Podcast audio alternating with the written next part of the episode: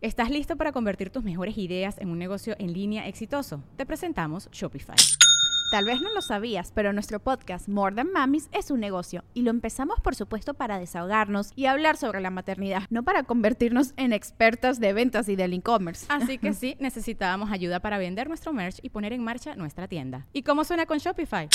Llegó otra venta. Shopify es la plataforma de comercio que está revolucionando millones de negocios en todo el mundo. Ya seas un emprendedor desde tu casa o desde donde sea, Shopify es la única herramienta que necesitas para iniciar, administrar y hacer crecer tu negocio sin dificultades. Con Shopify puedo gestionar pedidos, envíos y pagos desde cualquier lugar, brindándote toda la información y estadísticas de tus ventas al detalle. Regístrate para un periodo de prueba con tan solo un dólar al mes en shopify.com barra sonoro, todo en minúsculas. Ve a shopify.com barra sonoro para llevar tu negocio al siguiente nivel. Shopify.com barra sonoro. Estás escuchando Leyendas Legendarias, parte de All Things Comedy Network. Y si estás escuchando Leyendas Legendarias, es muy probable que sea miércoles. Y si no es miércoles, felicidades. Acabas de convertir el día actual en el que estás escuchando esto en miércoles. Así funciona. Es la transmutación del día Así gracias al podcast. Este podcast es hace alquimia con el aire de las ondas de Wi-Fi. Así funciona todo. Y esta semana, Leyendas Legendarias es traído a ustedes por la salsa búfalo clásica. Esa salsa que tú le puedes echar a todo, o sea, güey, todas las botanas con búfalo saben chidas. Puedes echarle a tus bebidas, puedes echarle. Puedes hacer papas locas, puedes hacer que toda tu comida termine en un hospital psiquiátrico de lo locas que están y Sí. sabrosas, gracias a la salsa búfalo. Eh, puedes. ¿Qué más? le- Puedes echarte búfalo directo a la lengua. Funciona chido. Así, sublingual, arriba de la lengua, directo del. como quieras. De lo hecho, va a absorber tu tejido como el algodón absorbe al agua. no, no sé si sabías, pero el, el fin de semana pasado mar- se marcó un hito en la historia del viaje al espacio. Claro que sí, SpaceX, yo estuve Sí. viendo todo. Sí. Originalmente iba a pasar unos días antes, pero hubo unos problemas técnicos, aparentemente por el clima, pero hay rumores, algunas fuentes me indican que los astronautas estaban demandando que les dieran eh, salsa búfalo para llevar al espacio para sus botanas espaciales. Y como no hubo, dijeron, nos esperamos hasta que llegue. Entonces Eso lo movieron para el sábado. Todo el sentido del mundo. Totalmente. Porque digo, Qué bueno que ya está allá en la Ajá. estación espacial, flotando en glóbulos, sin gravedad, Imagínate siendo sin, libre. sin gravedad, siendo libre, y luego no, vas tú atrás como Pac-Man, así nomás, Uf, comiéndote glóbulos de salsa búfalo. Aventándole papitas y limón. Eh, sería la botana más divertida del mundo. Botana flotante. Literalmente no está en el mundo, pero eso es ya. En el cosmos. en el cosmos. Vámonos por la botana más chida del Búfalo, cosmos. la salsa oficial del cosmos. Y pues, este, muchas gracias a la gente de Salsa Búfalo por patrocinar este episodio de Leyendas Legendarias. Así que los dejamos con el episodio 66 de Leyendas Legendarias.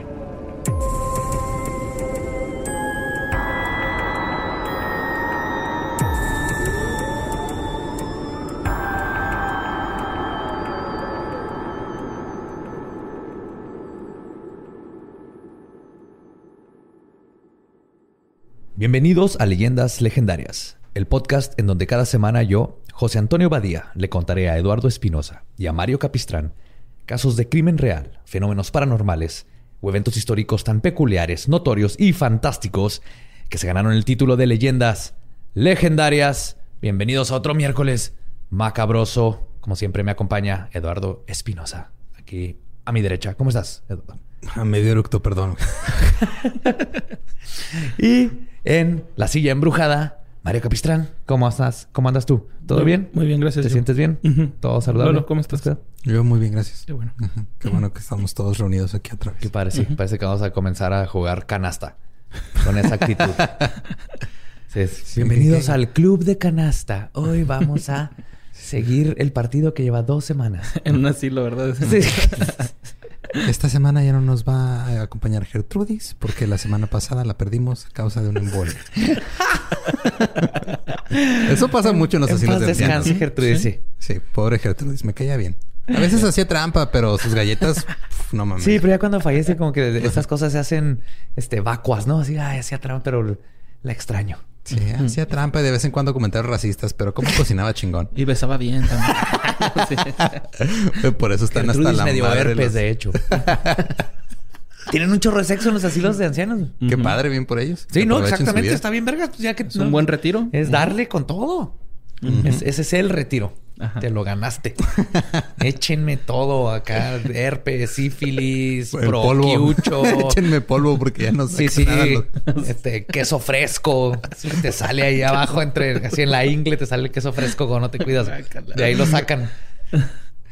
Ok. ok, vamos. Eh, Quiero dar un, un saludo a Renato Guillén. Gracias por, por darme el tip de este caso. Estuvo muy interesante. Y después de hablar de queso fresco, comencemos. Algunos sacerdotes católicos han pasado a la historia por cometer actos despreciables dentro de una esfera de impunidad que permite y fomenta dichas actividades. Pero un sacerdote en específico llevó este estigma a otro nivel, al grado de convertirse en el único sacerdote que ha sido ejecutado en la silla eléctrica en los Estados Unidos. Hoy les voy a contar la historia del cura culero Hans Schmidt. Hans. Y cura culero. Hans, ¡Ahí está! Hans Schmidt.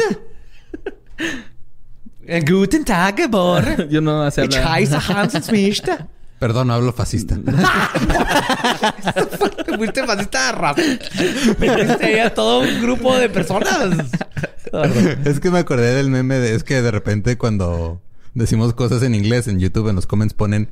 Perdón, no hablo tiroteo escolar. Entonces me acordé de eso y lo llevé al otro nivel. Sí, buen punto. Ok. Pues Hans P. Schmidt nació el 2 de septiembre de 1881 en el poblado de Aschenburg, en Bavaria, Alemania. Su padre era protestante y su madre católica, y ambos tenían antecedentes familiares de trastornos mentales. Desde pequeño, Hans ya mostraba comportamientos extraños. Uno de sus pasatiempos favoritos era pasear, pasar sus tardes en el matadero local viendo cómo mataban y procesa- procesaban a las vacas y a los cerdos. Güey. Le encantaba, güey. Qué Todos bonito los cine, días. ¿no? Era su cine. Sí, básicamente. Además, mostraba una fascinación y devoción profunda por los rituales eclesiásticos, especialmente la parte de comer carne y beber sangre. Al grado de que el pequeño Hans construyó un altar en su cuarto donde pretendía dar misa y los sacramentos. Eh, Eso nunca termina bien. Un Este, pequeño Jim Jones. Aquí teníamos un Jim Jones. Pues además bien en el futuro iba a haber un pequeño Hans Schmidt. Porque Jim Jones fue después, ¿no? Sí, Este güey fue en 1881. 1881. Ajá, sí. sí. Güey. si hubiéramos aprendido de Hans, pudimos haber detenido a Jim. Hans. Hans. Todos sus familiares lo consideraban un niño anormal. Algo que fue confirmado cuando el pequeño Hans decapitó a dos gansos de la familia y luego procedió a guardar sus cabezas en las bolsas de su pantalón donde las cargaba a todos lados como pequeños trofeos. ¿Por qué no te puedes masturbar como un niño normal? Porque tienes que decapitar el ganso, no tienes que llevarlo a ese punto. A lo mejor quería accesorios, ¿no? Un collar de cabeza de ganso estaría chingoncísimo, güey.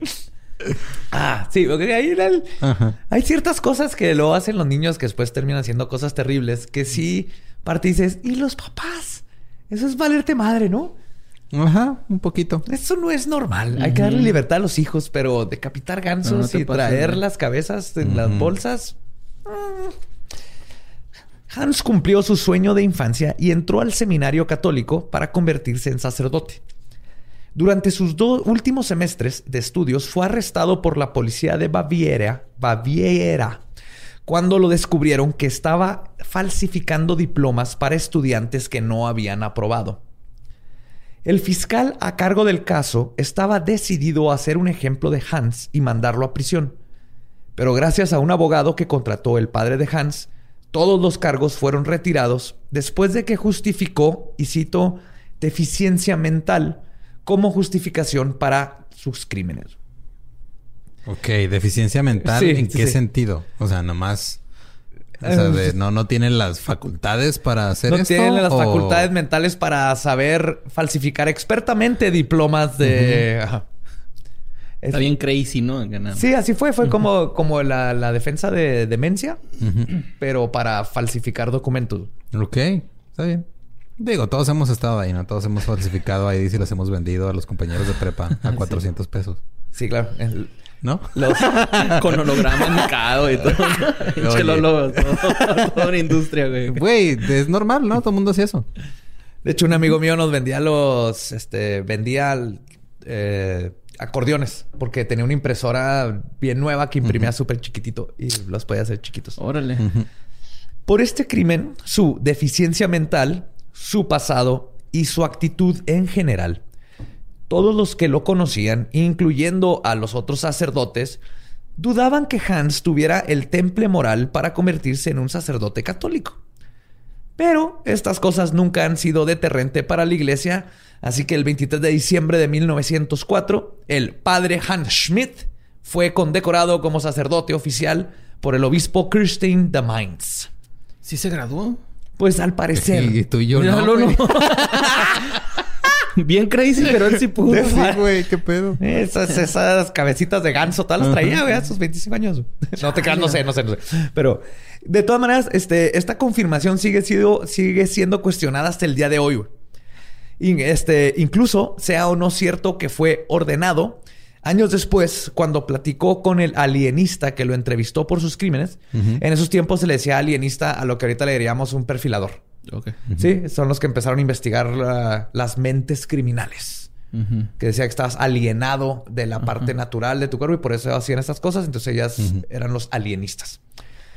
Entonces, dijo Hans al alienista, y cito, el obispo me ordenó a solas. No me gusta hablar de eso. La verdadera ordenación sucedió una noche después. De rodillas. en el confesionario. Según Hans, San Elizabeth se le apareció mientras él estaba rezando y le dijo, y cito, Te ordeno sacerdote. También traía, Hashtag amén. traía varita mágica también. Sí, traía varita mágica. Obviamente todas las santas traen varita mágica. Entonces, pa- para Hans, eh, ahí fue cuando se hizo sacerdote. Hans luego dice que durante todo el proceso de esto había una luz emanando por todo el cuarto y que fue algo divino, pero que no le dijo a nadie porque asumió que no le iban a creer. Ok. ¿no? sensato. Hans. Sensato. Sensato. Sí. Para o sea, alguien no, que le di- guarda no le digo a- no le dije a nadie en ese entonces, pero ahorita te digo a ti. al alienista. Ahorita ya, De años después, este, después de que me arrestaste por un crimen, te puedo decir que una vez pasó esto y no le dije a nadie. No hay manera de comprobarlo y nada más yo sé. ¿Y te, te- y te Tiene- conté de los gansos? Eh, ¿Cuáles gansos? Ah, mm, no, ni uno. No, no, nada. Ah, no. Para sorpresa absolutamente de nadie que conociera a Hans, durante su estancia en los pueblos de Burgel y Sillingatst, sus sermones durante misa eran, como lo documentaron en esos tiempos, excéntricos. Un concepto que no es compatible con la iglesia, lo cual ocasionó que los feligreses, al igual que varios sacerdotes, se quejaran de Hans con el monseñor y el obispo. pero como que lo excéntrico no es compatible con la iglesia cuando el líder de la iglesia es un güey que usa un sombrero de medio metro y pantuflas. pantuflas. Usa y pantuflas oro. todo el día. güey. Chapeado en oro, güey, el vato, güey, acá. Sí, Eso no es excéntrico, eso es normal. eso es normal. Digo, es normal si eres papa o eres narcomenudista en, en el norte del Y país. sus calzones son de papiro. Papiro egipcio, bendecido. Ajá. De hecho, cuando se acabe ese papiro, ya no puede usar calzones el papa. Tienen un rollo limitado porque no hay mucho papiro egipcio bendecido. Cóptico. Lo tienen que ir lavando, ¿no? Pero no dura mucho. No. Sí, entonces eventualmente, a- a- tal vez tú, uno de nuestros este, escuchas, sea el que tenga suerte que le toque el papa que no usa calzones. Tal vez en el 2029. La, es, la suerte. La suerte. No estamos diciendo si es buena o mala, pero Ajá. suerte al fin. Suerte. Suerte. El- Suerte con eso. Algo que platicar en las cenas familiares. Al principio ignoraron las quejas, pero pronto otro hábito del sacerdote salió a la luz, que fue más difícil de dejar pasar. Hans estaba abusando sexualmente de los monaguillos y se reportaron varios amoríos con diferentes mujeres y hombres. Y varias veces se le vio frequen- frecuentando prostíbulos, güey. Wow. O sea, este vato no sé qué estaba haciendo el sacerdote, güey. Cogiendo, aparentemente. Sí. Lo que no... Lo Pito único, loco. lo único que no puedes hacer. Por eso faltan maestros vocacionales, ¿verdad? ¿Qué quieres ser de grande, Hans? Eh, quiero coger. Ok. Eh, ¿Tienes al- algún oficio en mente? No. Ninguno. Ok, no más. Yo te recomiendo que evites sacerdote. Es el único. Ah, sacerdote, ok, voy a enlistarme. No, en no, este no. Hans. escúchame. Muchas No, no, gracias, no, maestro es el único oficio que no. ¡Qué chingada mal! ¡Por favor! es que literal, güey. Es literal el único trabajo en el mundo donde no te dejan casarte, ni coger, ni ser feliz con una familia, güey. El único. Y ahí va Hans. Oye, eres feliz con tu familia, que son tus feligreses. Y eh, sí, cierto. Y Jesús es tu Y Jesús es tu hermano, hermano mayor, o no sé. mayor. Dios es el rentero. el Espíritu Santo Sí. es el que te arregla el cable. Ajá. Ah, no, no conozco bien cómo se la Sagrada Familia, pero por ahí va. Pero lo que sí es constante es que en todos lados el diablo es el SAT. Eso, sí, eso nunca cambia. Ah. Pues después de todo esto, eh, la cambiaron, lo, lo empezaron a cambiar de iglesia en iglesia en Alemania, pero llegó un punto en donde ya no fue posible protegerlo, ya que todas las diócesis de Mainz no querían nada que ver con él. Entonces Hans decidió mudarse a los Estados Unidos y en 1909 arribó en el Nuevo Mundo y consiguió un trabajo en la iglesia de St. John's en Louisville, Kentucky. Uh, ok. ¡Yeehaw! De donde En es el, el pollo. sur. El KFC. Ujú, Cafaca. Sí. El cafac. El Cafaca. El cafaca. Ah, pues ahí en Kentucky sus hábitos no fueron tolerados por el clero local. Así que para confrontar el problema decidieron transferirlo a la iglesia de Saint Boniface, ubicada en la parte este de la ciudad de Nueva York. Ok, estamos, este... Estamos conscientes de que pudo haber estado en la cárcel mucho tiempo antes de que llegara a Estados Unidos. ¿verdad? Sí, no, ajá, ajá. No, no, no. No. Ya este hombre trae gansos en la bolsa, va a prostíbulos, abusa de monaguillos. No, o sea, tiene lo- sexo que vaya a prostíbulos, prostitutas. no, digo, eh, eh, en cuanto a lo que se refiere a la legalidad, Ah, sí, no, no, no hay este, problema. tener relaciones con hombres y mujeres fuera de su eh, voto de celibato, pues no es ilegal. No. Pero abusar de monaguillos y en ese caso... Sí, ahí va a la cárcel. Ajá. Pero Sí. me refiero que también tú como iglesia tienes este vato que está rompiendo todas tus reglas de Ajá. celibato y en lugar de decirle, güey, ¿no quieres mejor este intentar abrir un, un startup? Eh, ¿Has oído de Google? Recomendarle otro A ver, oficio. Hans, eres alemán. ¿Por qué no te pones a vender cerveza? Algo. No, Cerveza nomás lo cambian de, de, de iglesia. ¿Qué creen que va a pasar? Pero en Estados Unidos, en Kentucky, de bola, no, no duró mucho en Kentucky. Un par de años nada más. y lo mandaron Como a Nueva York. cualquier, como cualquier estudiante preparatoria que trabaja en Kentucky, no duró mucho. Sí. de volada ahí lo transfirieron. Pero hicieron lo mismo que en Alemania, nomás transferirlo. Sabían que tenían problemas con este tipo. Pues que siempre se, se echan la mano con ese pedo, ¿no? sí, Así sí, exactamente. Nomás los mueven del lugar, ya no es mi problema y vámonos. Si se echaran la mano no habría pedo. Se echan a los niños, güey. Sí, de hecho, sacerdotes, si tienen estas necesidades, échense la mano, por favor. Dejen de abusar de gente inocente. Sí. Casi al mismo tiempo, una inmigrante de Austria, al mismo tiempo que se cambió a Nueva York, un inmigrante de Austria de nombre Anna Anmuller aco- acababa de comenzar a trabajar en la misma iglesia limpiando y cocinando para los sacerdotes. Y es ahí donde conoció a Hans. El sacerdote comenzó una relación inocente, contento de poder hablar en su idioma nativo con alguien de tan lejos de casa. La inocente relación rápidamente se convirtió en atracción sexual, nada más para Hans, quien comenzó a cortejar a Ana incesantemente a pesar de que ella lo rechazaba. Eventualmente, Dios habló directamente con Hans y lo comandó a que amara a Ana y, claro, Hans tenía que hacer caso. Y con este nuevo decreto divino, Ana finalmente cedió a los avances del sacerdote y los dos comenzaron un amorío. No, Ana. Por ahí, ¿no, Ana? Sí, tuvo, tuvo otra de estas visiones. Sí. Hans, ama Hans Schmidt. Ana. Fue el... Acosar está bien, Hans. Soy Dios. Es que mira lo que pasó en el baño, ¿no? Ahí dice Hans en el baño. Ajá, yo no me equivoco, soy Dios. es como el personaje este de Donald Glover, ¿no, güey? Que es como Michael Jackson. Ah, sí. Sí, así habla, güey, este güey, ¿no? Al poco tiempo, de- fue transferido de nuevo esta vez a la iglesia St. Joseph's en West Harlem. Muy probablemente esto sucedió porque el clero se enteró de su relación con Ana. O sea, pero ya lleva un chingo no han aplicado un Too. O sea, también. el original Too. Hans decidió que su amor iba por encima de las reglas de mantenerse célibe. Y el 26 de febrero de 1913 se casó con Ana en una ceremonia secreta que él mismo realizó, güey. Güey. Güey, yo no sé, tienes ese poder como sacerdote, güey. Puedes casar, puedes casarte a ti mismo. ¿Qué pedo? Ajá. Pero es como incumplir una... O sea, es como... Tienes derecho a matar, güey, pero tiras un balazo a un inocente, ¿no? Algo así por el estilo. Sí, a mí se me hace que cuando haces eso te, se te cae un testículo o algo porque haces como un pequeño, una paradoja ahí. Pero un sacerdote se puede casar él mismo. Y es lo que hizo Hans. True. Parece que no le pasó nada. Hmm. Hans había roto con dos reglas importantes de su vocación tener sexo y casarse. Hmm. Pero iría por la tercera y cuarta. Mientras estaba casándose en secreto, también mantenía una relación con un dentista llamado Ernest Muret. Un dentista. Un dentista. Sí. sí. Con quien además manejaba un negocio de falsificación de billetes. ok, a ver. Este güey es un criminal completo, güey. Voy a ser sacerdote. Es su mejor coartada, ¿no? sí, no mames. Hans luego declaró que prefería sus aventuras con el doctor Muret más que su relación con Ana. O sea, le gustaba más andar con el, dentista que con su propia esposa. Que con la esposa. Es la primera vez que alguien prefiere ir al dentista.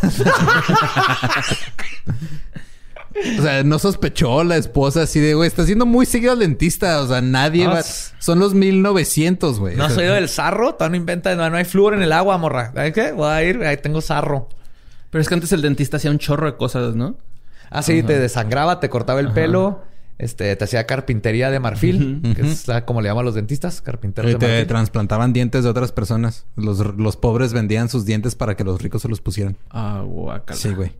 Era... Qué perro asco, güey. Ajá. ¿Es en serio? ¿Es en serio? Sí. Yo no me sabía ese dato. Sí, güey. mira, ahí después en el otro podcast te platico toda la historia de los dentistas en esas tierras. eso me voy a empezar a... mis uñas que me corto se las voy a vender a gente para que se las pegue con cola loca. Un día, mientras tenía sexo con Ana, sobre el altar de la iglesia de St. Joseph. Ese güey es bien Me está empezando a caer bien. o sea, fuera de los monaguillos, ahorita estuviste un rockstar. sí. Mientras ve a Jesús crucificado los ojos, ¿no? Así, güey, en la mesa, güey. Como American Psycho. sí, güey. No mames. ¿Qué pedo con este sí. cabrón? Acuéstate en el altar, te voy a consagrar, por sin vino. Ay, güey, no. Cuerpo de Cristo, toma el cuerpo de Hans. Hans. Mientras estaban teniendo sexo en el altar, Hans declara que escuchó otra orden de Dios. Vente adentro. Estoy tomando la, pastilla. Esta vez le pidió que sacrificara a Ana. What the oh, fuck? Cuando le contó del mensaje divino a su esposa, ella reaccionó diciéndole que estaba loco y creyó que estaba jugando, Ay, Hans, ¿cómo eres? Ajá. No. Te dije que no tenías adentro. Ah, también me avisó eso Dios. Ese también fue mensaje divino. Poco tiempo después de este episodio, Ana se enteró que estaba embarazada y le avisó a Hans, quien vio la noticia como algo muy malo no tanto porque había embarazado a su esposa ilegítima, sino porque si la iglesia se enteraba iba a perder su posición de sacerdote. O sea, aquí sí ya vio al bebé como algo que verdaderamente iba a poner en peligro su vida de rockstar, básicamente. Qué pedo. Ana vivía en un departamento en la zona residencial de Manhattan que Hans había rentado para ella. A su rentero le había dicho que era de un familiar de él. Perdón, que, que Ana era un familiar de él. Y nadie sospechaba lo contrario. Pero eso iba a cambiar. Así de, güey, este güey se está cogiendo a su prima, qué pedo. Oye, ese vato se la pasa o va al dentista o viene a visitar a su prima, qué pedo con el Hans. Pero esto iba a cambiar. Y todos los secretos de Hans estaban por salir a la luz. La noche del 2 de septiembre de 1913, Hans fue a visitar a Ana como lo hacía frecuentemente. Después de que Ana se durmió, Hans tomó un cuchillo de carnicero de 30 centímetros y le cortó el cuello a su esposa. Prosiguió a Y Se beber. metió la cabeza en la bolsa también. Otro amuleto. Señor y señora Ganso, ella es Ana. Oh, ¿Qué hace? Como los de Mars Attack. Entonces agarró, le cortó Le, el la- cuello. le cortó el cuello, prosiguió a beber su sangre What? y a abusar sexualmente de ella mientras se desangraba. güey. O sea, básicamente él todavía estaba viva cuando Hans Es que se sentir bien calientito, ¿no? Sí, por la sangre acá. Así como que... O sea, no sé si estaba usando la nueva herida que hizo o si nada más estaba usando lo que ya estaba disponible en su esposa antes de en cuanto a ranuras y orificios se refiere, pero what the fuck con ese comentario. Pues no sé, se me figuró. Ok, gracias por servirme chela. Después tomó una cegueta y la decapitó. What? Luego cortó el cuerpo en dos partes a la altura de la cintura y desmembró el resto del cadáver. Envolvió la cabeza y la parte superior del cuerpo en periódicos y la parte inferior la metió dentro de una funda de almohada. Amarró en cada paquete una piedra de esquisto color verdoso. Es un tipo de piedra. Vamos a Ujú. por algo la menciono. Y salió del departamento con los restos para deshacerse de ellos tirándolos en el río Hudson. Después de perpetuar su horripilante acto, se presentó en su parroquia donde dio misa, administró la comunión y confesó a los feligreses como si nada hubiese sucedido la noche anterior. No mames. Tres días después, el 5 de septiembre, dos niños que estaban jugando en la orilla del río Hudson, pero del lado de Nueva Jersey, encontraron un paquete. Al abrirlo descubrieron el torso superior de una mujer decapitada. Al siguiente día, a unos 5 kilómetros río abajo, en el municipio de Weehawken, fue descubierta la funda de almohada que contenía la parte inferior de la víctima, junto con tres pistas muy importantes que ayudarían a los detectives a resolver el crimen. Las piedras. Esa es una. Una Güey, piedra, Lo más. dos cabezas de ganso.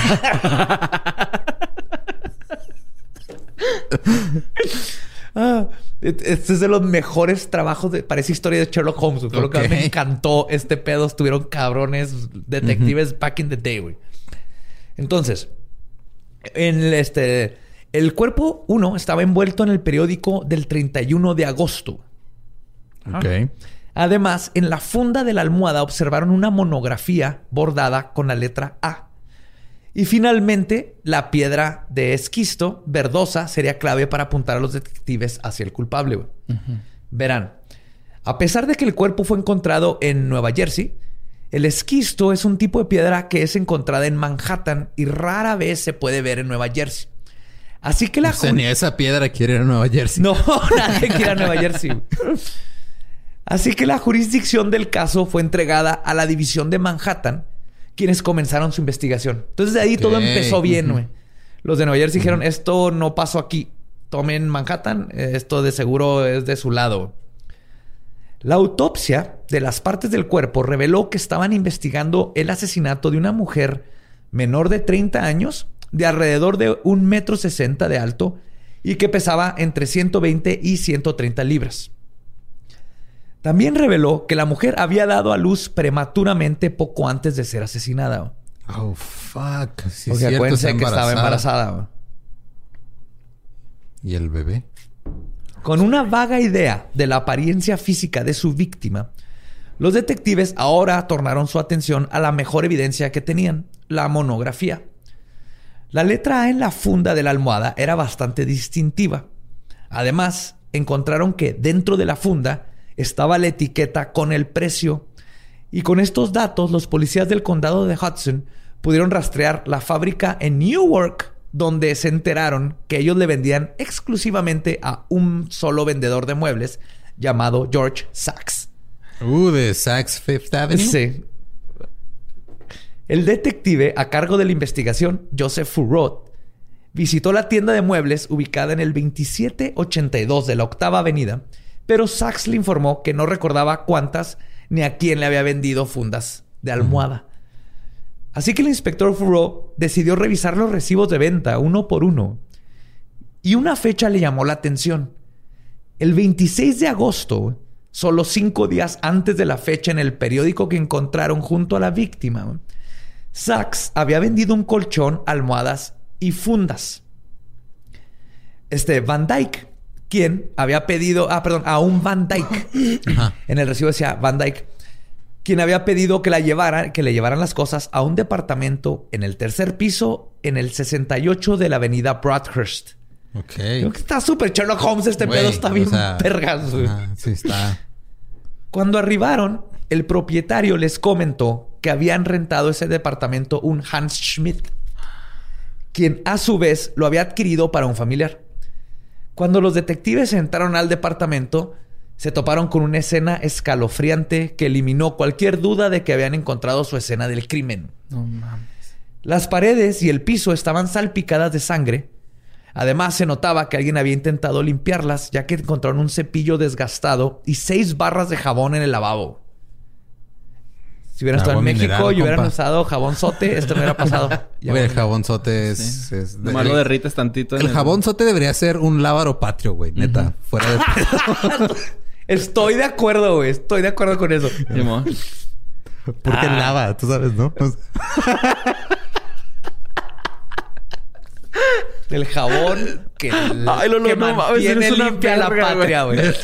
Chingo. Lávaro patrio. No Sote. mames, Eduardo. Qué pedo, güey. Eres una máquina de chistes, güey.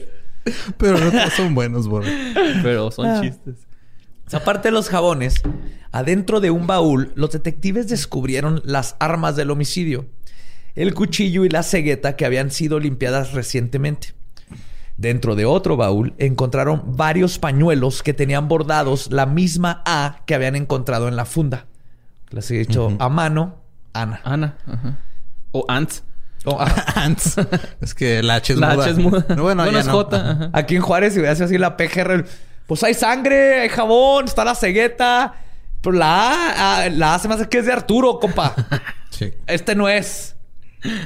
Vámonos, fue, fue ese güey de allá que está vendiendo tortas. Tú agarra el güey de las tortas, ponle heroína en una torta y nos lo llevamos. Ey, no tuvieron unos seis putazos. güey. Siete. ¿Se pueden siete? Doce, para que, pa' que también confiese que en la mató a no. Colosio. En la cara no, para que no se vea. Sí, de una vez. Vamos a resolver el de Polet y Colosio y todos con el tortero. y finalmente descubrieron varias cartas mandadas a una Anna Ann Muller con la dirección de la iglesia de Saint Boniface, ubicada en la calle 42, Ok. donde había trabajado originalmente. Porque él le... Ah, ok. No, ya. O sea, tenía cartas viejas Sí, de sí. cuando trabajaba cuando en San en la- Bonificio. ¿Bonificio? Bonifacio. Bonifacio. Es un nombre muy feo. Eso, Pero le puedes decir mi- el soy yo imitando al Papa cuando beatificó a, a San Bonifacio. San Bonifacio. Jetón no, porque fue Juan Pablo, güey. Al visitar la rectoría de la iglesia descubrieron que ahí había trabajado la víctima hasta que fue despedida por lo que mencionaban una mala conducta. Además de Por que... cogerse al padre. sí, básicamente. O sea, como eh, dejó la puerta abierta, no puso la alarma. Deje usted la... Deje usted la puerta, las piernas. Ah, se cogió al padre. Sí. Además, que le dijeron con este, que dieron con su sospechoso número uno, Han Smith. Y su nueva dirección, la iglesia de Saint Joseph, en el 405 oeste de la calle 105. El inspector Furrot y su compañero fueron a St. Joseph's para interrogar a Smith sobre el apartamento manchado de sangre alquilado a su nombre. Hans casi se desmayó cuando fue encontrado por los dos detectives. Y después de unos minutos de interrogación intensa sobre el crimen, Hans confesó sobre el matrimonio secreto y el asesinato de Ann Müller. Y afirmó, y cito, la amaba. Los sacrificios deben consumarse en sangre. ¿O- ¿Lo aceptó a la brava? Sí, güey. Confesó Ah, en chinga. Se Hashtag dobló. Dios, ajá. Se dobló y ah, digo, Dios conmigo, ¿quién contra mí? Ajá. Ujú. Dios me dijo que lo hiciera. O sea, digo, estamos de acuerdo que este güey, independientemente de que hubiera sido sacerdote católico o hubiera tenido cualquier otra profesión, hubiera sido igual de culero, ¿no? O sea, no es... Exactamente, O sea, no es exclusivo de que, ah, es que porque fue, no, o sea, Claro, aquí la culpa que vemos que sucede mucho es que está círculo de impunidad donde en lugar de haber policía liden con él con tal de no manchar como que el nombre de la iglesia, lo esconden y lo nomás los mueven por de lugares Sí. Que y siguen haciendo sus chingaderas porque no, no es que sea sacerdote, es que es la persona. Sí. Pero el punto es que siguen haciendo sus chingaderas. Sí, es una no- persona que encuentra un ambiente en el que puede llevar a cabo sus, Sus actos sus actos y sus culeros. fantasías y sus Y estos, en vez, perversidades de, en vez de manchar su reputación, mejor que manche las paredes de un departamento en Manhattan con sangre con de, sangre de Ajá, su esposa ilegítima. Exactamente. No, legítima porque él tiene... Sí, es cierto. Así tiene el poder de casar. Ajá. Ah, cabrón, güey. El juicio de Hans Schmidt comenzó el 7 de diciembre de 1913. Y gracias al gran trabajo de los detectives, su culpabilidad no estaba en cuestión. Lo que sí tenían que definir el jurado era si Hans debía de ser considerado inimputable por razones de insanidad. Porque obviamente esa fue su defensa, güey. sí, es Que en teoría dices, pues es que está diciendo que le habló Dios y, y como siempre. Pero sí, este fue un buen, este me encantó. La, la historia de los detectives, chingón, güey. Y luego aparte, como juez, güey. O sea, si eres religioso, ¿cómo lo mandas a la cárcel? No un cura, güey. Es así como que chingo, Oh, pues no ir al infierno, Obviamente güey. esto, esto afecta a todo el juicio, güey. Completamente, güey. Ay, cabrón. Pues así que el juicio se convirtió en una batalla de psiquiatras. güey. Los abogados defensores... Suena la peor pelea. O sea, es lo más aburrido que he escuchado en mi vida.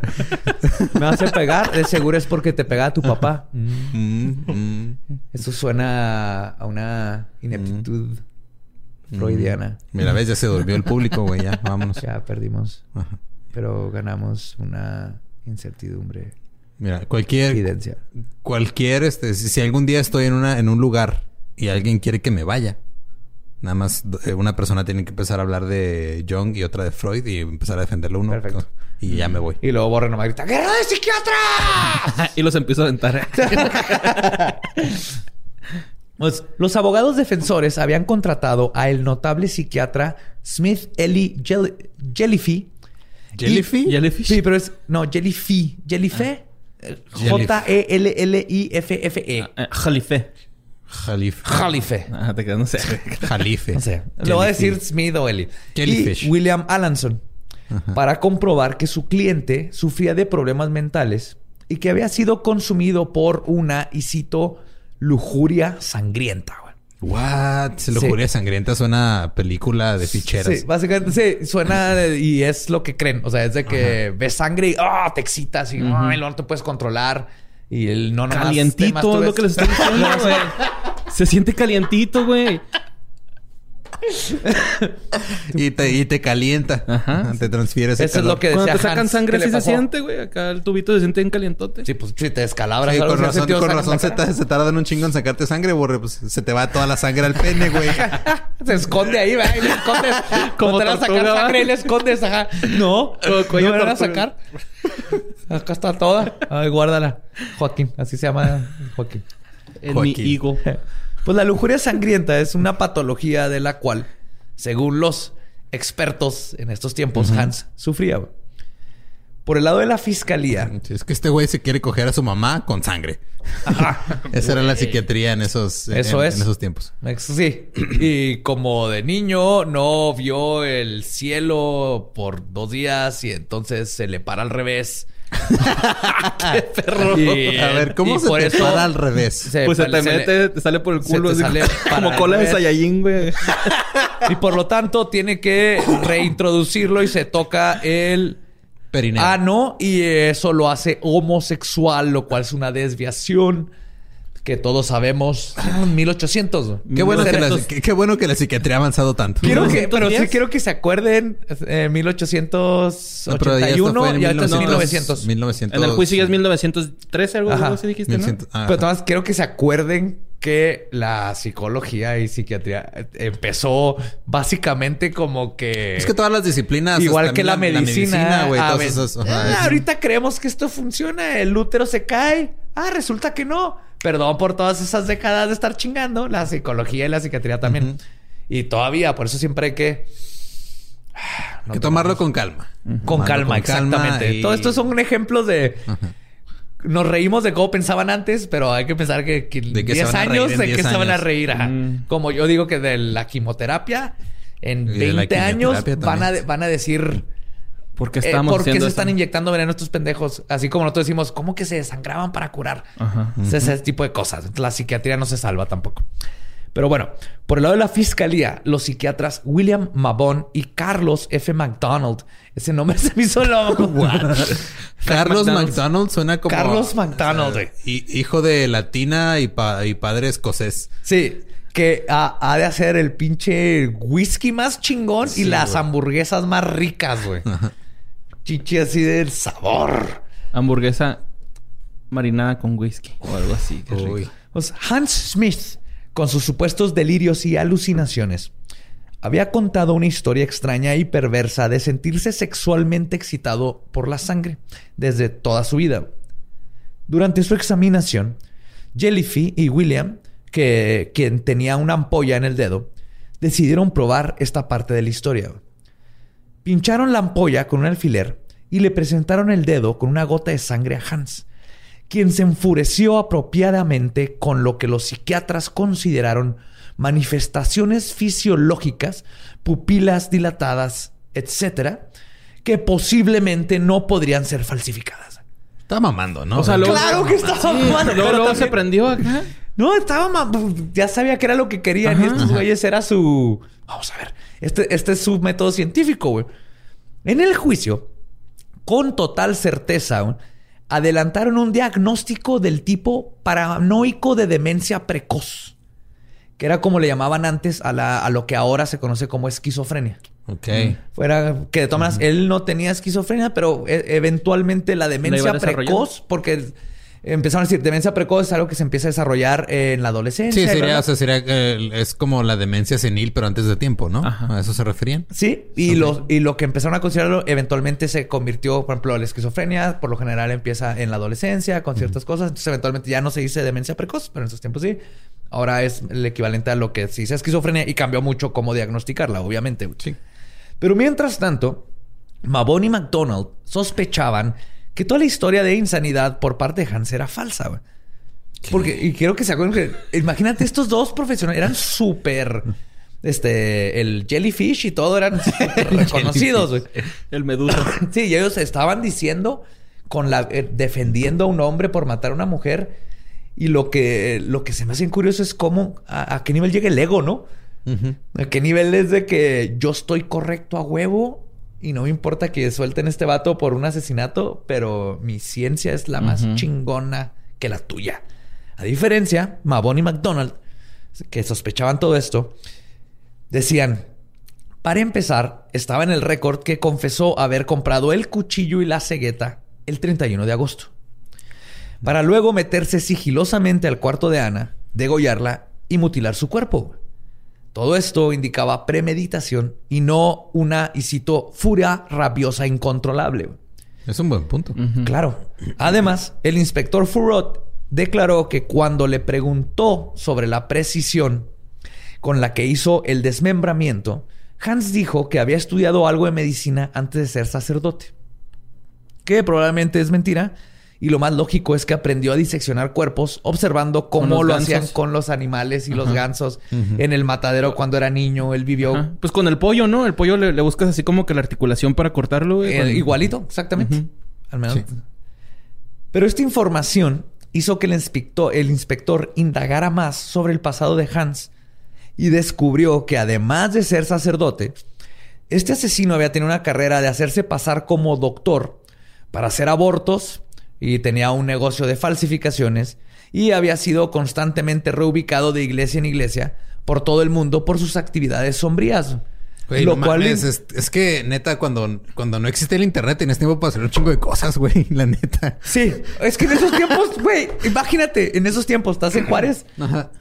vas a Delicias y llegas, ¿qué pedo, cabrón? Me amo Caja, caja Verde, Sombra, ve- Sombra Puta. Mucho gusto, soy Sombra Puta, ¿cómo estás? Bien, ¿Todo bien? Bien, bien. No, no hay, no hay Ines, güey. No, no. No hay Ines. Estás dudando que me ha, que me apellido sombra puta. me viste raro, te reíste mi no, apellido. No, no, no, Ay, Es el apellido de mi familia, culero. No me ¿eh? Pues mucho sombra puta y ve- vendo cabezas de ganso. Me da dos, pero ya déjame. sí, pero así de fácil era pretender ser quien eras, güey. No había identificaciones, no había nada. Pero, Pero, todo- güey, a mí no me alcanza el día para hacer una cosa y este güey anda falsificando chingaderas, Sí, güey. abortando gente, matando a su esposa. ¿Qué pedo? pero obviamente todo esto comprueba que es alguien que está que sabe bien, güey. Sí, güey. Sí, pues es, es que es la, la coartada perfecta, ser cura, ¿no, güey? Así como que nadie duda- dudaría de ti en esos tiempos. Para nada, sí, Ajá, claro. Ahorita en estos, pues ya. Ahorita no es mames, la cabrón, peor. Ahora, cuidado. Ajá, Sí, sí, sí, De sí. hecho, ahorita... De hecho, esa regla de- Ahorita sería la mejor coartada para tener sexo con mayores de edad. Nadie lo esperaría de ti. Yo digo que acabándose la cuarentena hay que mantener la sana distancia con sacerdotes ya para siempre, güey. Eh, güey, Dos da- metros de distancia Me da un siempre, chingo de risa, o sea, porque se me hace bien ingenioso y al mismo tiempo ridículo que estén usando pistolas de agua para echar agua bendita, güey, porque sí, No sí. mames. Sí. Sí ha pasado, o Sí sea, están les- bautizando los niños con bautizan de así. agua. que- que este, o sea, se me hace no sé, güey, es como el, el sello así es en una imagen plasmas todo lo que está absurdo en el mundo ahorita. Sí. Sí, yo les doy crédito porque dicen estas. Yo lo que imagino es: dicen, si mi bebé se muere sin estar bautizado, se irá al limbo. Entonces que le disparen con una pistola, con agua bendita, porque la bendición se mantiene en el aire con el disparo, no hay problema. Pero al mismo tiempo es una persona que dice, pero no estoy tan pendejo como para creer que no se puede contagiar mi bebé y por eso no quiero que se acerque a otras personas. Entonces este balance de entre absurdo y creencias y Ajá. ciencia que Eso- son es, es- esas cosas que nunca, o sea, nunca pensé ver en mi vida. Y cuando la vi, estoy en un momento en mi vida en el que tiene sentido, güey. Eso es lo más cabrón de todo. Ajá. O sea, es algo tan absurdo que tiene sentido en el momento en el que estamos viviendo Totalmente de acuerdo. El güey haciendo gárgaras, ¿no? El padre, güey. Luego echándole la pistola. no, no se enferma. Pues con estos antecedentes presentes, Mabon y McDonald decidieron hacer su propia prueba psiquiátrica para comprobar que Hans no era más que un manipulador y que merecía ser sentenciado con todo el peso de la ley. Durante su examinación, entre todo lo que hicieron, lo más genial fue que pretendieron que estaban diagnosticando su demencia precoz. Y comenzaron a hacerle preguntas sobre síntomas, delirios y pensamientos completamente inventados y falsos, pero que se suponía que eran parte de los síntomas de su enfermedad mental. Oh. Y el, el estafador fue estafado. güey. Y cuando contestó afirmativamente a todos estos síntomas falsos, los psiquiatras supieron que todo era una farsa y la información fue presentada al jurado. Sí. Ajá, que se te pare luna llena no es síntoma de demencia precoz. Ajá, exactamente. Eso es lo que hicieron, muy bien fácil. Y este es de los casos que se ha usado mucho para. porque cambió todo cómo se ve el sistema de la defensa por este demencia güey, en Estados Unidos. Ok. Porque es bien difícil, porque básicamente se, va- se basa en que estás demasiado loco para saber si hiciste algo, si estabas consciente que estaba mal lo que estabas haciendo. Pero eso es muy complicado diferenciar entre el bien y el mal. Hubo un, un- un juez en esta, uno de los jueces aquí dijo una frase que dice, si una madre cree, porque, porque tiene un problema mental, que Dios le pide que mate a su hijo y lo mata, ella, para ella está bien, pero mató a un niño, ¿no? Y de todas maneras, eso se tiene que castigar. No quiere decir que porque ella no, no sabía la diferencia entre bien y el mal. Si hizo todo. Sí, no van a llegar así. Ah, ah, es que Dios te dijo. Ah, no hay pedo. No, no. Ah, no, entonces sí, Ahí echaron el bote de basura. No hay pedo. Ahí, no los, ahí no los llevamos ahorita. Punto es que esto abrió todo un- una, un, este, una reforma para cómo se hacía la defensa, que todavía es un problema muy grande, güey. Pero el punto es que el juicio se extendió por 23 días. Y aún y con las pruebas de los psiquiatras, Mabon y McDonald, el testimonio del inspector Furrot y todas las pruebas físicas que apuntaban a un crimen cometido con alevosía, ventaja y premeditación, el diagnóstico erróneo de los psiquiatras Jellyfy y Alanson lograron convencer a dos de los jurados, provocando un voto de 10 a favor de la culpabilidad y estos dos en contra, haciendo lo que se conoce como un hung jury. Es un jurado. Un jurado que no, no- no- Que no llega a un una- veredicto. no llega a un acuerdo este, Unánime. unánime. Y después de 36 horas de deliberación, el capataz del jurado, William Ottinger, visiblemente exhausto, le dijo al juez Foster, y cito, Su señoría, hemos votado muchas veces y se votó igual en la primera votación que en la última. Dejando al juez ninguna otra opción que declarar un juicio nulo. No mames. Sí, o sea, no, con dos que no se convenzan. ¿Ya? No, digo, ¿No? que dijiste de Juando en vez de dejando, pero... pero también lo demás estuvo cabrón. Ah. Pues uno de los miembros del jurado que estaba en contra de encontrar a Hans culpable, William McAuliffe, luego afirmó y citó: Los otros 10 estaban dispuestos a absolver al acusado por motivos de locura, excepto que temían que lo mandaran a la cárcel de Matewan y saliera como Thaw, otro criminal que había salido. Entonces pensaron que lo único que podían hacer era enviarlo a la silla eléctrica. Entonces, Obviamente aquí había un conflicto entre que no sabían cómo juzgarlo, la única opción era la silla eléctrica o no. Y el abogado defensor, después de este desmadre, pidió al juez si se podía bajar los cargos de asesinato en primer grado a segundo y de esta forma evitar la silla eléctrica y así lograr que los dos que, se- este, que los dos que se abstuvieron por la razón de que no querían mandar a su muerte a un sacerdote porque esa era su razón, güey. Porque sabe, creían que se iban a ir al infierno por matar a un sacerdote, güey. güey. Pudieran ponerse de acuerdo. Entonces, en segundo grado, su sentencia pudo haber sido otra, güey. Ok. Ahorita la opción era o lo mandamos a, ¿A la, la silla, silla? eléctrica o lo soltamos. No mames. Perdón, o lo mandaban al, al hospital psiquiátrico, Ah, donde tenían la- los otros tenían miedo de que lo soltaran. Entonces, en resumen, los, los 10 que lo querían, este, tenían miedo de que luego saliera y tuviera Sí, era o, pedos, porque no, porque aquí no había la opción de mandarlo a prisión. era o lo matamos O lo matamos o psiquiátrico. Ok. Y entonces le dice el, al juez, ok, vamos a darle la opción de segundo grado y entonces lo podemos mandar a prisión. Y ahí no van a tener miedo de que se escape. Y ya pueden todos votar de que... Y los dos estos que no quieren matar a un sacerdote, todos contentos. Pero el juez de Lehanty rechazó la propuesta y declaró que el Estado volvería a juzgar a Hans Smith. Este nuevo juicio, juicio comenzó el 19 de enero de 1914 y Hans decidió cambiar su estrategia. Sabiendo que por lo menos 10 personas del jurado no le habían creído sus falsos síntomas de esquizofrenia, decidió ahora ser honesto con lo que había sucedido. ¿Usaron el mismo jurado? No, otro. Ah, ok. Pero como que el primero fue, Ajá, fue, fue su open cáliz, mic. ¿no? Fue el cáliz. Fue su open mic. Fue su open mic. Voy a calar una declaración. Ah, no, no les gustó, no les gustó ese chiste de la esquizofrenia y cómo Dios me dijo que la matara. No, ok. Ok. Eso es todo lo que tengo para probar. se bajó, del estrado. Sí, cuando vayan a un open mic y, y, y- y un comediante no de risa, fíjense cómo se despide. Sí. No, eso es todo lo que tenías para probar esta noche. Muchas gracias. Pues escribió una declaración jurada estableciendo que era su confesión y que su ahora afinada esposa, Ana, en realidad había muerto cuando intentaron abortar a su hijo con seis meses de gestación. Tenían seis meses. Y añadió que no había trabajado solo, sino que habían varios cómplices. Y Hans estaba tan convencido de sus poderes de persuasión que les dijo a sus supuestos cómplices que él se echaría toda la culpa por el crimen y que convencería a todo el jurado que estaba loco y así lo regresarían a Alemania después de ser encontrado inimputable. Qué pedo, Esta es su nueva historia, güey. Ajá. Eh, ah, no, no, era yo un chorro de compas y luego, pero son mis compas, entonces yo me eché la culpa y por eso inventé lo que estaba loco para No, no, ayudar a mis compas. No había visto una peor modificación de nuestra original desde. Spider-Man 3. Cuando metieron a un güey que de repente era el que mataba al tío Ben. No mamen, o sea... Gracias, Topher Grace, por arruinar una película. Y una de las cosas encontradas en la examinación forense le daba algo de credibilidad a esta nueva confesión. Se había determinado que una hemorragia uterina era más compatible con la causa de muerte que el corte en el cuello. Pero aún así, ¿Cómo, cómo? No entendí eso. O sea, que se, se desangró por el útero antes Sí. de... O sea, fue lo que la mató. en- ma- pues, era probable. Ajá.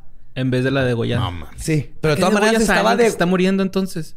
Pues que la pudo haber degollado. El punto es que aún y cuando hubo este... Una hemorragia. una uterina. hemorragia uterina, güey, no había forma de comprobar ni que Hans hubiese tenido cómplices, ni que la extracción del feto haya sido como parte de un aborto o nomás la degolló, le abrió y le sacó al bebé que nunca se ha Ah, ¿Es encontrado. lo que te decía el bebé? ¿Dónde quedó? ni la cabeza ni el bebé fueron encontrados jamás. Se lo comió, yo creo, ¿no? Probablemente para cómo es este güey. No sé.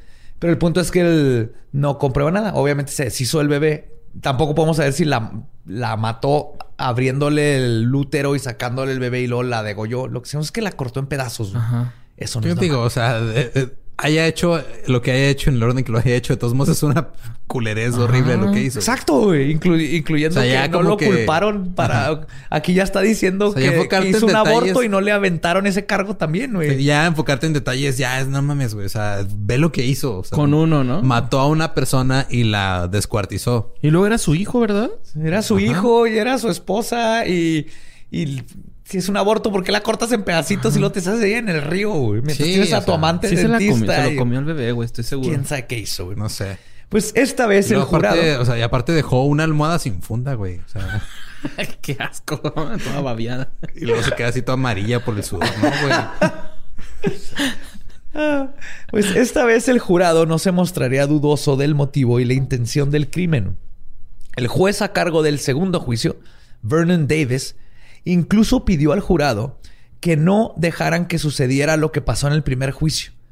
Y antes de que fueran a deliberar les dijo, y cito, esto está bien vergas, si están satisfechos de que el acusado compró el cuchillo y serrucho con el que cortó el cuerpo, pensando en usarlos como lo hizo, y si están satisfechos de que en el medio de la noche fue al departamento, se quitó el abrigo y le cortó la garganta, y luego desmembró su cuerpo, ¿a qué conclusión llegan?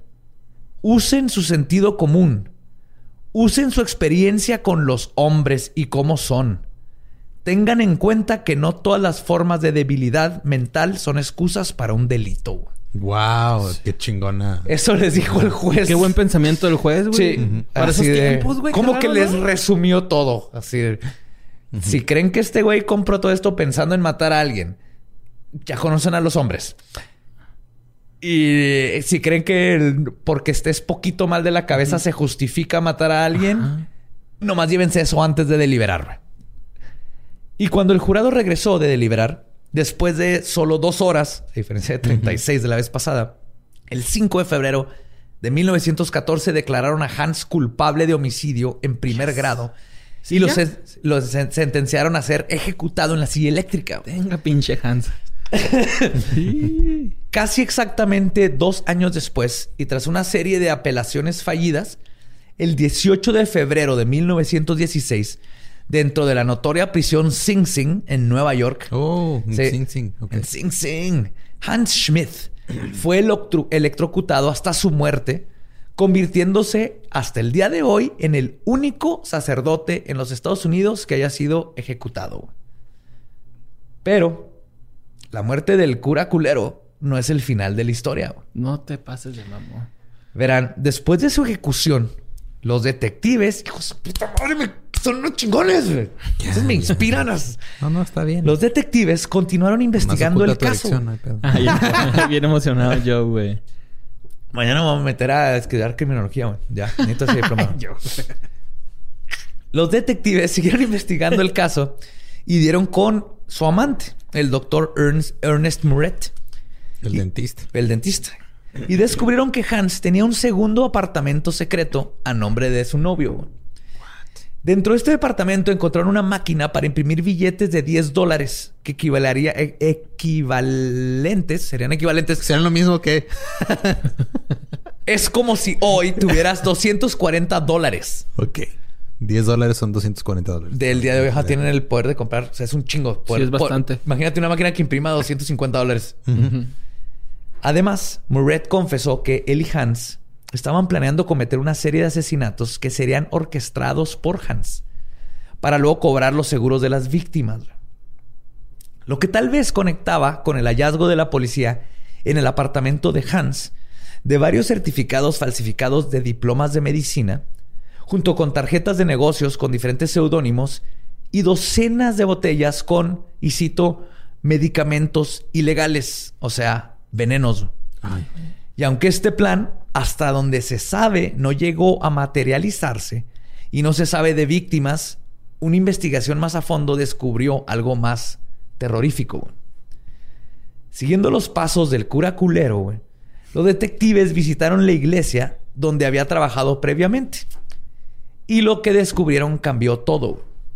En la iglesia de St. John's, en Louisville, Kentucky, el primer lugar donde Hans había trabajado cuando llegó a los Estados Unidos, una niña de nueve años llamada Alma Catherine Kellner había desaparecido justo en las fechas que Hans estuvo trabajando ahí. En mayo de 1910, el cuerpo de la pequeña Alma fue encontrada en el sótano de la iglesia. Había sido asesinada y descuartizada casi de la misma manera que Anna Ann Müller. Y por si eso no fuera horrible por sí solo, güey, el conserje de la iglesia, Joseph Wendling, nativo de Francia, fue acusado y condenado a cadena perpetua por el crimen de la pequeña Alma. güey. Algo que siempre negó, pero nunca lo soltaron, güey. No mames. Sí, güey. Y los detectives no se detuvieron ahí, güey. Indagaron aún más lejos en el pasado de Hans. Y en el, su pueblo natal de Aschenberg, Aschenfenberg, se descubrió que la desaparición y consecuente asesinato y desmembramiento de una mujer local era extrañamente paralelo a los subsecuentes crímenes de Hans. No solo eso, cuando les avisaron, la policía alemana investigó y logró conseguir varias pruebas en contra del cura culero, probando que estuvo involucrado. Pero para este tiempo, Hans ya había sido ejecutado por su crimen en los Estados Unidos y la policía de Alemania nunca pudo cuestionarlo. Así que oficialmente ese caso sigue clasificado hoy como no resuelto. Y, o sea, no puedes exhumar un cuerpo y agarrarlo a chingazos nada más. En México sí. En México creo que todavía es legal. Y es legal su confesión.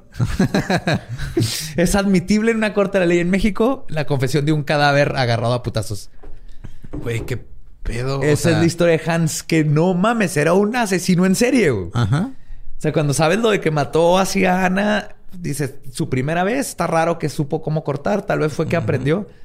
Pero todo este patrón, y estos son nomás los tres que se les descubrieron al final. Debe de haber más, ¿no? Deben de haber muchos Pero más. pobrecito el conserje, el conserje no la tenía. Siempre, le, siempre es culpa del conserje, güey. Es que el conserje es el que sabe de Freddy Cougar.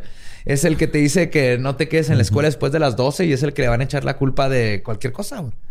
Ay, güey, Y en este caso, como era francés, era el que sabía qué vino iba con qué platillo, güey. Esto está más cabrón. Sí. Es una pérdida más, más sensible para la comunidad. Y esa fue la historia de Hans Schmidt, el cura culero. Pues bien culero, güey, ¿eh? De a madre, De a sí. madre, güey. Sí, pero le tocó lo que es de, de muchos este, asesinos que hemos hablado, creo que él le tocó la silla eléctrica. Creo que es lo que se merecía. Qué bueno. Sí, a pesar de que Y tenía poco tiempo que ese se juez fue una chingonada, güey. eléctrica. Sí. Ah, tenía poco. Sí. Sí. Ay, güey. La estrenó. La estrenó, no lo sé. Probablemente ahí donde lo juzgaron. Pero ese juez se mamó, estuvo bien chingón. Sí, Los güey. dos jueces, güey, si se fijan, porque el primero, El primero dijo, sí. sí vámonos quedó- a otro Sí, juicio. güey. otra, o sea, este pedo no se puede quedar así. no se puede quedar en a- segundo grado. Este, este vato tiene que ir a... Tiene que el- tener todo el peso de la ley. Y el segundo juez fue así nomás de... No se les olviden estas madres jóvenes. Acuérdense que compró un cuchillo y lo fue y la mató. Y lo mató un bebé y no sabemos está la cabeza. Y es un hijo de la chingada. Güey, el be- yo digo que se lo comió, güey, neta, güey. Estoy ya cincho que se lo tragó. Algo debió haber hecho si era así de... Bueno.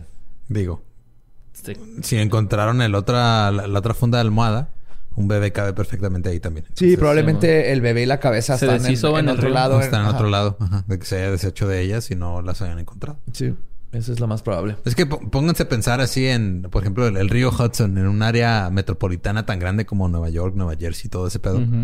¿Cuántos cuerpos no encontrados a ver flotando en Sí, ese río, güey. Es que ahí ¿Cuántas cosas o, ah, o cuántas cosas ocultan los... Lo que me es queda como un los pies izquierdos que llegan ahí al río. ¿Sí has visto? Simón. Llevan zapatos con pies y no saben Pero por eso es qué. en... Eso es en Canadá, ¿no? Creo que en, en New Jersey han pasado también. ¿Sí? Sí, por eso no se sabe si es un efecto de que el, se deshace de ahí el pie. El punto es que está raro. A mí lo que... Es como me queda Xochimilco. El, el- Xochimilco me da miedo que Xochimilco haya hay abajo. más cuerpos que ajolotes ahí. Estoy abajo. seguro. Güey, lo que me queda duda es... ¿Por qué chingos metió la piedra a la funda? para que se hundiera. Para que se hundiera. Pero no le echó Ah. suficientes. Y lo único que hizo es que logró que así... Que diera una Ah, pista. yo pensé que había echado una así como de, ay, un recuerdito, ¿no? Era para... Sí, se me figuró así, güey. acá Como lo contaste, dije, ay, aventó una piedra ahí nomás. Recuerdo de mi primer asesinato. Sí, Gracias por venir a mi primer asesinato. en vez de baby shower. No, no, no. Y echó las piedras tratando de que se hundiera. De que se hundiera, ya. Tal vez la cabeza y, y el cuerpo del bebé, que pesan menos, sí se quedaron abajo. Pero las dos mitades del cuerpo flotaron. Pero esto es, esto es impresionante porque siempre les cuento estas historias y, y que siempre se salen de la suya por conflictos de, de que los policías no se hablan. Ajá, pero y de detectives jurisdicción. estuvo bien vergas. Ajá. Y estos desde el principio, los de Nueva Jersey dijeron, ¿sabes qué? Por la piedra esto se me hace que es tuyo. Lo vamos Sí. a investigar, Son pero vergas. toma, Sí. tú también dale por tu lado, esto se me hace que va por allá. Mira, esta piedra no es de la que se fuma, entonces esto no es de Nueva Jersey. Esto no es de acá, pura. Háblale Snooki. Ella. Aparte, aparte, detective, veo aquí dice, este, recuerdo mi primer asesinato. Tal vez es una buena pista que seguir. Tiene buena ortografía. Esto no es de este lado del río. Ah, No, pues qué chingón que lo electrocutaron, güey. La neta. la verdad, sí. Aunque... Sí, eh. ¿A qué olera? Dicen que A huele pollo. a como... Nada más a, ¿no? carne A quemándose. puerco. ajá. ¿Ah, sí? Sí. Carnitas. Sí. Sí, sí. Pero el, primer güey, o sea, el, el primer güey con el que probaron así eléctrica no se murió como hasta la tercera. No, intento, pobre güey. cabrón, Ese güey. es el problema, güey. Pero ese, ese es el... Lo platicamos, pero en, en el Dolop, en el episodio de Tesla y Edison, de que cuando... O sea, le estaban... Ya cuando decidieron usar la silla eléctrica, pues al güey no, le bajaron la palanca y como que se quedó inconsciente unos segundos y ya todo el mundo, ah, qué chido. Luego de repente el güey se le empieza a gritar. ¡Huele a pollo! Y luego ya, y luego como se tardaba un chingo en generar la corriente para poder hacerlo, se tardaron un rato en otra vez bajar Sí, tiene que hacer- O sea, Hola, bien, ¿no? Pero sí. se lo Aguántame, merecía, George. supongo. Ay, te espero. Pero qué culero ahí Tráeme el pollo. ¿no? Sí. Dame un poquito del pollo Échame que están sal. haciendo. Le han echado una inyección con aire, ¿no? Pónganme Algo, una aloe vera, ¿no? Mientras está acá un No, poquito. ya, ya nos aclararon que la inyección con aire no es tan pelada que te mueras. Ah, con ¿no? aire. No, no, depende de. No, y para mí la mejor forma sería das un anticoagulante y luego le inyectas, este, le inyectas, pues le pones una jeringa en la vena y lo desangras. No duele. Esto es- nomás de repente se ve Como sangrando, suicidio, sacar ¿no? dormido. De, de venas, así. Sí, y ni venas. siquiera sin el dolor de cortar, es poner anticoagulante y, y lo pones. Pero para mí, eh, la pena de muerte, el problema es que mientras tengamos sistemas Sí, judiciales que pueden- pueden, eh, mandar a una persona inocente, Inocente. no se puede Güey, poner. como el conserje, güey. Pobrecito. Sí, El pobrecito. conserje, güey, exactamente. O sea, Digo, no fue sentenciado a muerte, pero quedó en prisión por toda, por toda su vida, que es peor, yo creo, para alguien inocente, güey. Entonces, ese es el problema con la pena de muerte. Nada con que alguien le toque lo que se merece, pero mientras nosotros, y el, deja tú nosotros, el Estado o, no, no tenga la habilidad de estar seguro de si eres o no culpable, no. No, mira, no vale la yo, pena. yo tengo, yo inocente, tengo una solución alterna. Es este, pones en un cuarto una televisión y un, una- un botecito con cianuro. Metes ahí al güey que está condenado a muerte y le pones 72 horas seguidas de sabadazo. Si el güey aguanta las 72 horas seguidas y no se toma el cianuro, ya está rehabilitado y puede volver a la sociedad. Esa es mi solución. Yo le pondría en el cianuro es agua. Ajá. Entonces se lo toma y se da cuenta que no se va a morir. Y así que, ¡Ja, ja, ¡Ese es tu castigo! Perilla. No son 72 horas, es toda tu vida. Yo pensé que ibas a decir ca- Californication. Ya es que en- no me acuerdo en dónde los torturaban así, güey, poniéndoles Californication de Red Hot Chili Peppers, güey. Ah, sí, a los terroristas, ¿no? Sí, Sí, y también. Metallica sí, güey. Les ponían En- repetidamente la canción. en este Guantánamo. Vaya de Guan- Guantánamo, en Guantánamo Cuba. Bay. Pues qué culero, ¿no? Pero o, la, la rola está chida, güey, ¿no? Cuando te sale en el radio, pero ya escucharla así una y una y una. y una. Ninguna rola escuchándola una y una y una otra vez. Yo creo que está padre. No. A menos que sea Faye. Tú Pum, na, pum, ya extendimos un chorro este outro. Nos queremos, espero les haya gustado la historia de Hunt Schmidt. Hunt, Hunt Smith. Eh, eh, recuerden que nos pueden seguir en todos lados como arroba leyendas podcast. Yo soy arroba ningún Eduardo. Eh, a mí me encuentro como Mario López Capi en todas las redes sociales. Y yo soy el Va Diablo. Los queremos, los apreciamos. Manténganse macabrosos, misteriosos, curiosos y sabrosos. Esta fue Palabra de Belcebú. Nuestro podcast ha terminado. Podemos irnos a pistear.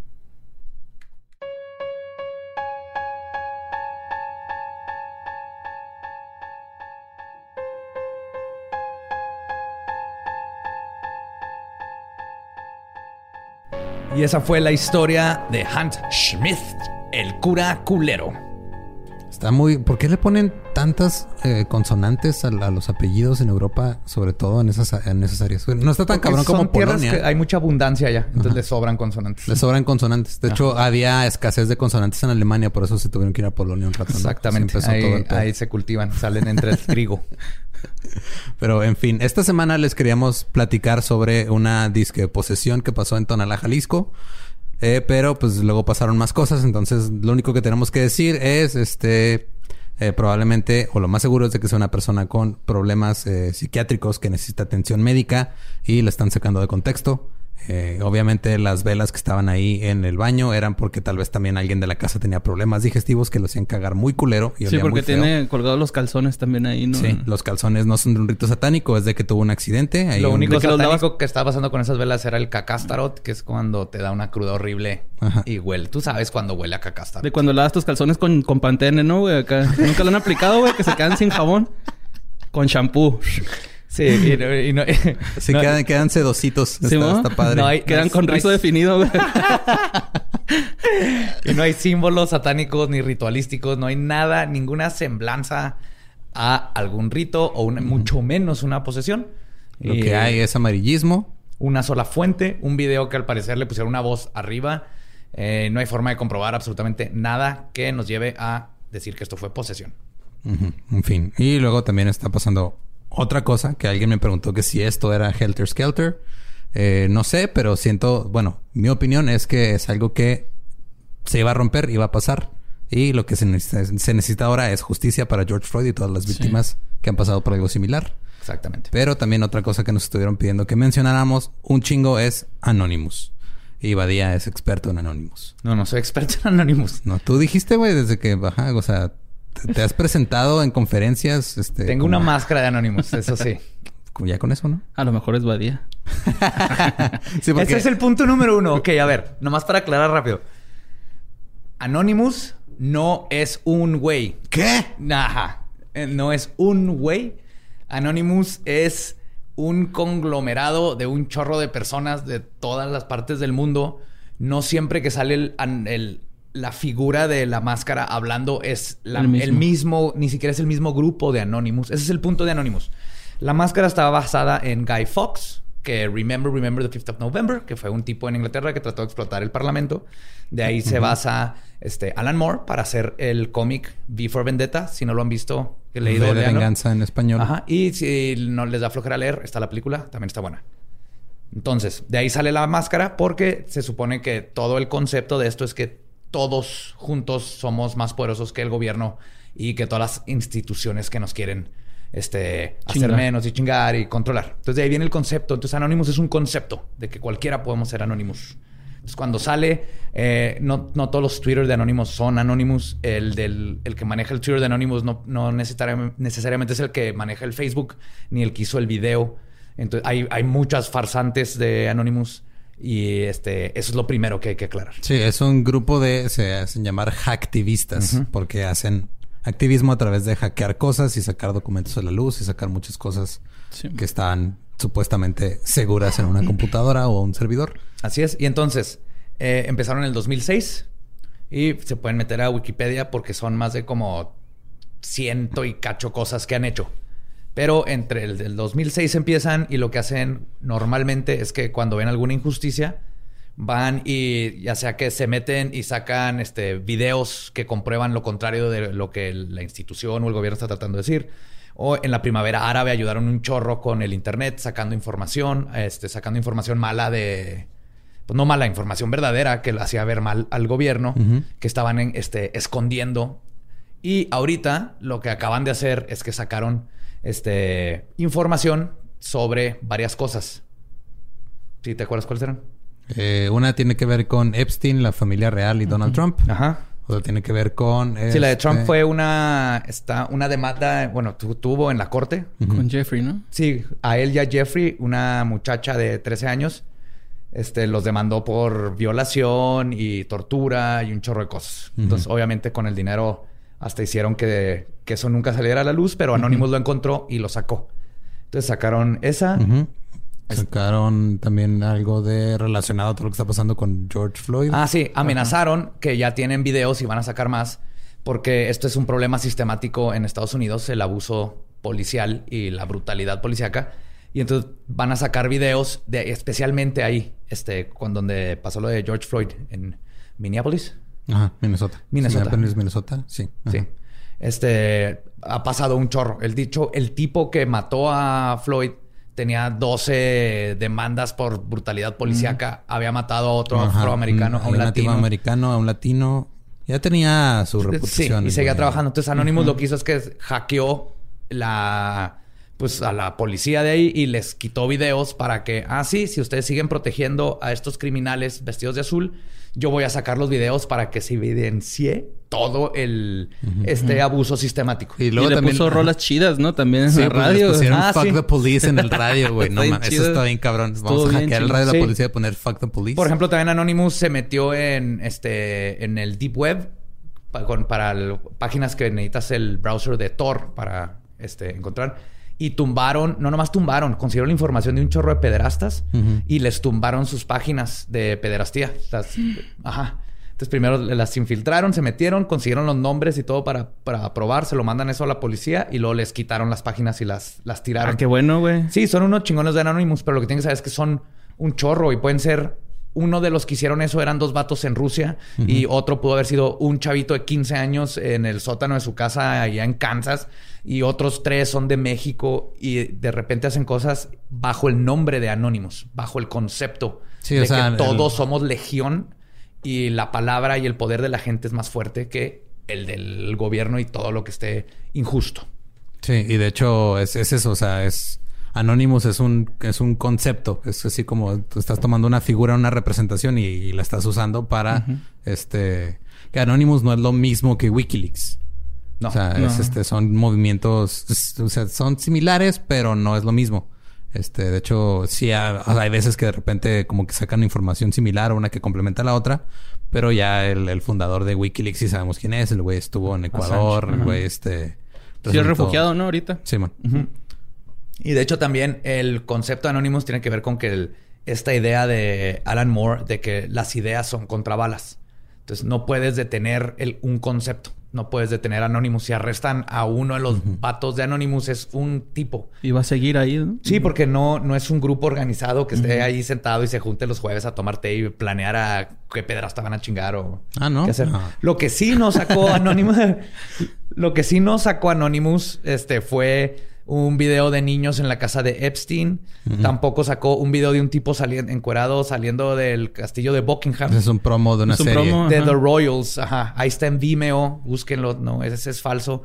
Tampoco dijo que mataron a Paul Walker, a, a Vichy y a ellos por No. pederastía. No lo dijo a Anonymous y no lo dijeron, mucho menos lo dijeron en este nuevo leak que salió el, estos días, la semana pasada.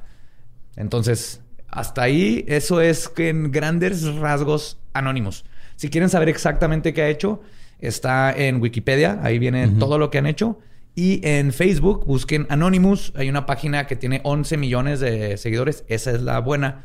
Ahí es donde subieron el video nuevo, donde están hablando de lo que le van a hacer a la policía. Entonces, esas- ese sí fue un video de ese Anonymous.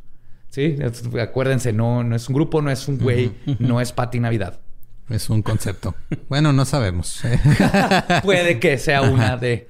Pero sí, exactamente, es un concepto. Entonces, ahorita hay que tener mucho cuidado con toda la información falsa que está saliendo por todos lados y todos los golpes del que se están agarrando de lo que salió de los leaks de Anonymous y que están poniendo que fue esto y el otro y el otro. No estamos diciendo que no es cierto lo de Epstein y que ese video no sea real. Y este, el de los Royals del tipo encuadrado en Buckingham, ese sí es un comercial.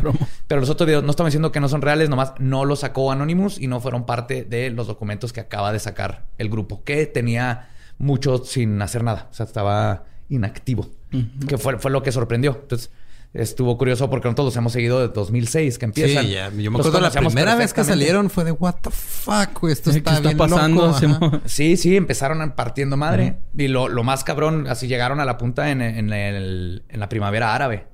Ahí ayudaron un chingo porque el gobierno les está quitando el internet y les está sí, pues, Irán lo que hizo fue tumbar la red. O sea, no, no estaban dejando que saliera información ni que entrara. sí, y Anonymous se encargó de sacar información y ayudar. estuvieron bien chingones. Y luego de repente se apagaron un rato y ahorita como que es hora. Salen cuando lo necesitamos. Son los activistas que necesitamos, no los que nos merecemos. Oh. sí, pero sí. Oye, ¿el de Michael Jackson sí es neta? También. esa, la, el audio de la llamada sí es neta, pero eso ya había salido hace mucho. ¿A poco? Nunca lo he visto. Tampoco. O sea, ahorita lo que están haciendo están sacando todos los videos de conspiración y teorías de conspiración o videos de adeveras, pero son viejos y se lo están atribuyendo a Anonymous. Oye, ¿ya, ¿ya se entraron en la serie de Jeffrey Epstein? no, pero el podcast. Está bien chida, güey. Neta está. Sí, ya sé, no he tenido chance, pero. Neta, güey, te saca de pedo acá. Dices, ay, cabrón, no mames. Ajá, sí. Escucha, sí, maduré un poquito, güey, después de ver eso. El podcast eh, The Mysterious Mr. Epstein también está. Son ocho episodios. Wondery. De Wonder. Está también así de. Sí, güey, neta, te, va que se te apachurra bien caro en el corazón. Sí, totalmente, te da miedo. Si eso hizo ese vato allá en, un lugar ah, donde hay, leyes. Imagínate en, lugares como Latinoamérica, donde todavía es más fácil pagar por este impunidad. Si te dan ganas de llegar a repartir vergazos, güey, esa isla neta acá. Así, a diestra y siniestra, la neta acá. Mochar huevos, güey, la neta. la neta. El, entonces, esos son los que... Ah, faltó el de la princesa Diana. Ese sí ah, dijo Anónimos que la princesa Diana estaba investigando casos de abuso sexual y recopilando evidencia justo unos días antes de que chocara y se muriera. Eso sí lo sacó Anonymous. Hasta ahí. Y fue un tweet con unas notitas y nada más. Lo del Vaticano también. No sacó videos. No, le preguntaron que si tenían algo del Vaticano. No han sacado nada. Ah, y lo único que dijo Anonymous fue algo así como que, uff, de esos también tenemos. Ah, ok, ok, ya. Pero no sacaron absolutamente Todavía no, pero ya amenazaron de que van a sacar, ¿no? Pues nomás dijeron que tenían información. Pero, o sea, este... Eh, sí, es lo que está pasando es de que están agarrando como que cualquier cosa que quieran decir que es cierto y, no, estamos a, a 20 minutos de que salga alguien diciendo que la marcha anti-AMLO, bueno, la marcha en carros anti-AMLO de hace unos días también la sacó Anonymous. Entonces, tengan cuidado nada más con, con lo que le atribuyen a Anonymous porque no todo es cierto. Exactamente. Eso es todo lo que tienen que hacer. Son esas cosas lo que sí sacó Anonymous, todo lo demás, nomás googleenlo poquito, dense cuenta de dónde es. Este, y si no lo encuentra, pues sí, síganos tagueando, porque de todas ahí voy a estar contestando. Hoy duré una hora de mi vida contestando individualmente un mensaje sobre el comercial de Buckingham de The Royals. porque alguien puso el video diciendo que era y le fui uno por uno diciéndoles es un comercial, es un comercial, hasta que me di cuenta que esa no es una vida y no había desayunado. Entonces dejé de hacerlo. Pero sí, entonces eso es Anonymous en, una, en una nuez, en un nacho, en, en, sucinto. Y eso es todo, ¿no? Creo que ya, ya tenemos una idea de que ¿Qué es el concepto de Anonymous? Sí, señor. Sí. Remember, remember the 5th of November. Y nomás para cerrar, les queremos eh, avisar de una vez para los que están escuchando esto que eh, busquen a el Toro Beef Jerky ahí en sus redes. Porque hizo unas cajas bien chingonas que tienen así como que una, una ouija. Y, es una ouija, edición especial. tiene carne seca dentro, está bien padre. Si no han probado la carne seca, esta es la carne seca que tienen que quitarle su virginidad de carne seca. Si ya han probado la carne seca, no es cierto. Tienen que probar esta y se van a dar cuenta que no habían probado la carne seca. Ajá. No es porque sean de aquí, es porque sí están muy hardcore. Sí, también estén pendientes porque la gente de Keto a la Mexicana va a estar sacando ahí unas salsas legendarias chidas. Yo que nos, mandaron unas pruebas así nomás como para que viéramos qué, hacen y todo. Y fue de, güey, hay que, hay que enseñarles todo el mundo. Yo no más eh, advertencia. La salsa macha es altamente adictiva. Hey, en otras noticias es mes del orgullo gay. Ok. Llegó. Y dice... este... enchiladas machas, arroz macho, este, papa asada macha. Ok. Le- todo lo estoy haciendo macha porque no hay nada más chingón esa salsa. Cuidado, ya me la acabé. Quiero Todo se llorar, me estoy chupando el frasco por adentro. Le puse salsa macha a mi mascarilla por dentro más para tener el olor a la salsa. El puro olor ya te, te desactiva las enzimas que te hacen sentirte triste. Entonces te, te sientes bien chingón. Y se te abren los poros. Y los esfínteres así. es como un popper natural. Estén, estén atentos a nuestras redes para más detalles y muchas gracias por escucharnos otra vez. Creo Los que fue todo. Bye. Muchas gracias. Bye.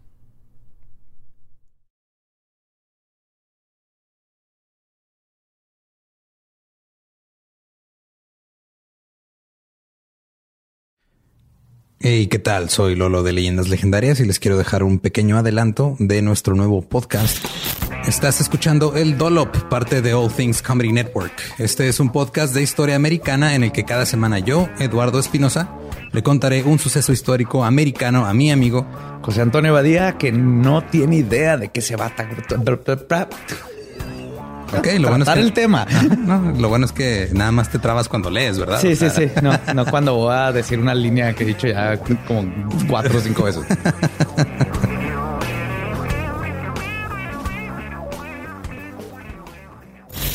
De joven comenzó a trabajar en barcos y en 1816 fue capturado por el pirata Jean Lafitte en la costa sur de Texas. Güey, ese será mi sueño. güey. Ok, top uno, que me secuestren este, extraterrestres. Número dos, tiene que ser que me secuestren piratas. güey. Estén pendientes y suscríbanse a El Dolop. ¿Estás listo para convertir tus mejores ideas en un negocio en línea exitoso? Te presentamos Shopify. Tal vez no lo sabías, pero nuestro podcast More Than Mamis es un negocio y lo empezamos por supuesto para desahogarnos y hablar sobre la maternidad, no para convertirnos en expertas de ventas y del e-commerce. Así que sí, necesitábamos ayuda para vender nuestro merch y poner en marcha nuestra tienda. ¿Y cómo suena con Shopify? Llegó otra venta. Shopify es la plataforma de comercio que está revolucionando millones de negocios en todo el mundo. Ya seas un emprendedor desde tu casa o desde donde sea, Shopify es la única herramienta que necesitas para iniciar, administrar y hacer crecer tu negocio sin dificultades. Con Shopify puedo gestionar pedidos, envíos y pagos desde cualquier lugar, brindándote toda la información y estadísticas de tus ventas al detalle. Regístrate para un periodo de prueba con tan solo un dólar al mes en shopify.com barra sonoro, todo en minúsculas. Ve a shopify.com barra sonoro para llevar tu negocio al siguiente nivel. Shopify.com barra sonoro.